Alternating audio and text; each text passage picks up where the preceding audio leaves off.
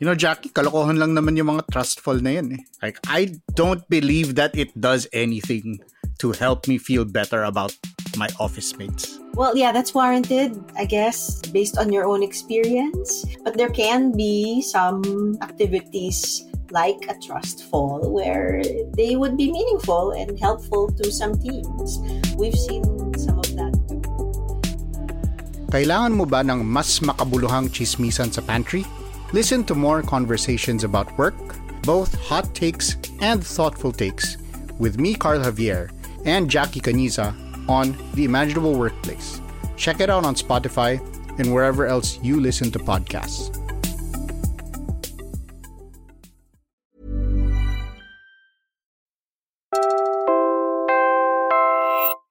You're listening to Puma Podcast. Bobotante ka ba o hindi? Hello YouTube, Boss Rino. Welcome to my channel. So ito, ang dami nyo nagre-request itong Bobotante 2. Ba, may Bobotante 2, so may Bobotante 1 na pala. Alam mo, pag may usap-usapan sa mga politiko, ganyan, ang usap-usapan dyan, magpakatanga ka lang, magpaka-clown ka lang, entertainin mo lang sila, boboto ka na. Ibig sabihin nun, Bobotante kayo. Bobotante kayo, yun ang ibig sabihin nun. Hi, I'm Oya Arriola, Principal Consultant at Wise Owl, a strategy firm specializing in communication for social change. I am also a co-host of the podcast Give a Hoot, a proud member of the Puma Podcast Network. At Wise Owl, we work a lot with civil society organizations, and if they could take away just two things from our workshops and collaborations, I hope these are that. Number one, effective communication is an exercise in humility. And number two, humility involves constant listening.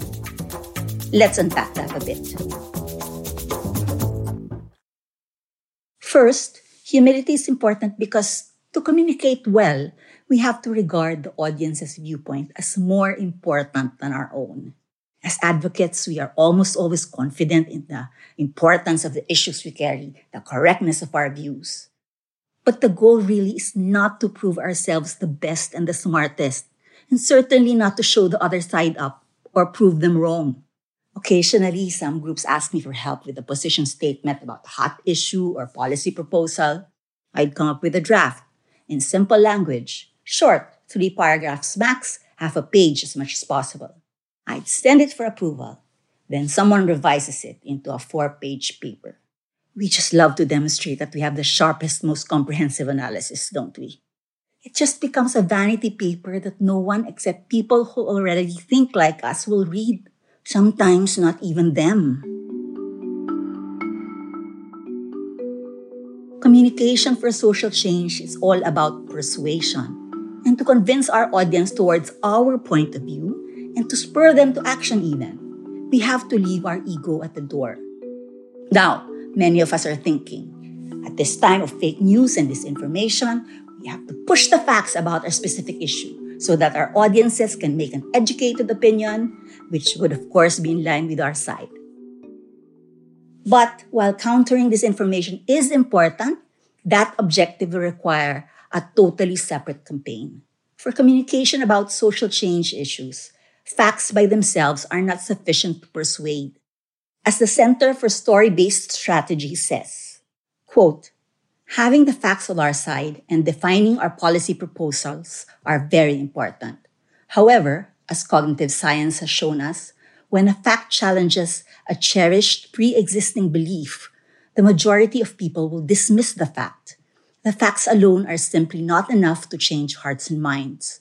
Instead, we need to make the important facts meaningful to people in order to make them receptive to new information. End quote. The truth of our claims is essential, but facts only serve as supporting details. To make our message compelling, we have to attach meaning that resonates with our audience. And to do that, we have to start with what's important to them, what their concerns are, what moves them, who influences them, their viewpoint. Getting that, and therefore really getting them, is key. Which brings us now to the second point. A crucial skill in communication is listening. Through surveys and focus group discussions, yes, but also by being where your audiences are, by talking to them on the ground, listening to them on social media and the like. By truly listening, we benefit from the real experts on the lives of our audience, themselves. And gaining a deeper understanding of who they are will serve you well at every stage of communication. As you design, you plan, you execute, and you assess your campaigns. Your messages will become more resonant without having to water it down, in air quotes, to your audience's level, air quotes again. You will be able to use frames and stories that make them immediately receptive to what you want to say. You will be interacting with them in relevant channels and events. Now, we've noticed that increasingly, especially during election campaigns, but also around important policy issues, we tend to waste free and valuable resources for listening. I'm talking about market research results that firms like Pulse Asia and Social Weather Station come out with. So many useful insights and lessons can be learned by analyzing the data. However, when the results are not in our favor, there's a tendency by some groups to dismiss them and cast doubt on the methodology, the motivation for the study, or even the research firm itself. This is such a mistake. First, in an environment where there are so many dubious sources of information, casting doubt on credible sources that Filipinos can turn to is unhelpful. Second, we fail to learn from those results to inform, assess, and adjust our campaigns to make them more effective. Ronald Holmes of Pulse Asia puts it well in his Head Start interview with Karen Davila on ANC. Listen, because the results do not favor you, to me, is a little bit irrational. I would understand because that's what you would expect from someone who's a partisan. That if the surveys do not show results that are favorable to the one that you're supporting or to you yourself as a candidate, then the best way to deflect attention away from the survey is to question the survey. But I would caution them in terms of going to the extent of shooting the messenger, because they would have to realize that the message is very important and it's something that should assist them in calibrating their strategies. Listening also means being aware of what others are doing and talking about. Not just what's being said by those who think like us, but especially by people who don't. So let's say you're in the middle of a campaign. On social media, the people you follow are sharing your campaign's content or attacking the other side even. And their profile photos include an endorsement of your side. You meet up with friends and they are wearing the campaign colors. You see the other side's TV ad and you think, bah, all emotion, no substance. Nobody's going to fall for that. You attend the campaign rallies and you see that people are joining in record numbers. You say to yourself, OMG, we're going to win for sure. Then the survey results come out and it shows you trailing by quite a bit. Instead of learning from it, you ask, how can this be? The survey must have been commissioned by the other side and rigged in order to condition people's minds. But think about it. Did your social media content clearly state what you're for? Was it being shared to people outside your circle? After your meetup, did you and your friends also reach out to persuadables? Or did you just avoid conversations with those leaning towards the other side because you didn't want to get into an argument with them? Just maybe, did the other side's emotional ad succeed in building affinity and tapping into the audience's aspirations for the future? Aside from energizing supporters, did the rallies serve to convert people who might not have made up their mind yet? It could very well be a failure to listen. If we only listen to like-minded people and groups, we could find ourselves in an echo chamber, and that could be misleading. When you're in an echo chamber, the number of allied voices seems multiplied. The volume of those voices seems amplified.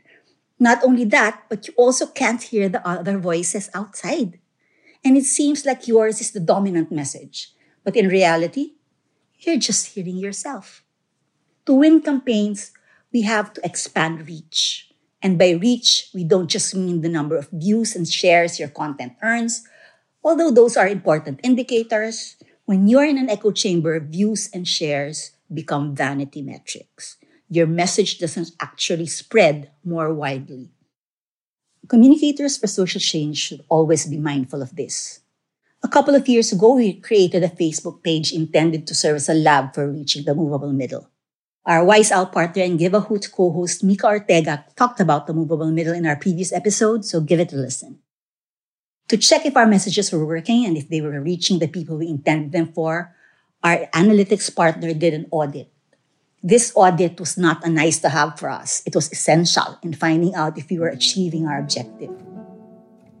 Expanding our reach means successfully crossing the chasm between our base and the majority. There are strategies you can employ to do this, which do not require an impossibly large amount of money to carry out. What is crucial is humility and the ability to listen. Wise Owl offers workshops on these strategies and other topics I discussed in this episode. So if you're interested in learning more, shoot us an email. Again, I'm Oya Arriola, co-host of the Give a Hoot podcast. This episode was written by me and produced by Jill Caro. Our senior news editor is Veronica Uy, and our audio editor is Freddy Blanco. To learn more about Wise Owl's work, please visit wiseowl.ph. For questions, you can reach us by email at hoot@wiseowl.ph. That's HOOT@wiseowl.ph. Don't forget to check out our podcast, Give a Hoot, available on Spotify, Apple Podcasts, Google Podcasts, or wherever you listen. If you enjoyed this episode, please give us a 5-star rating on your podcast app. At para sa mga mahilig manood sa YouTube, Puma Podcast na rin po kami doon. Just search Puma Podcast and subscribe to our channel. Thanks for listening.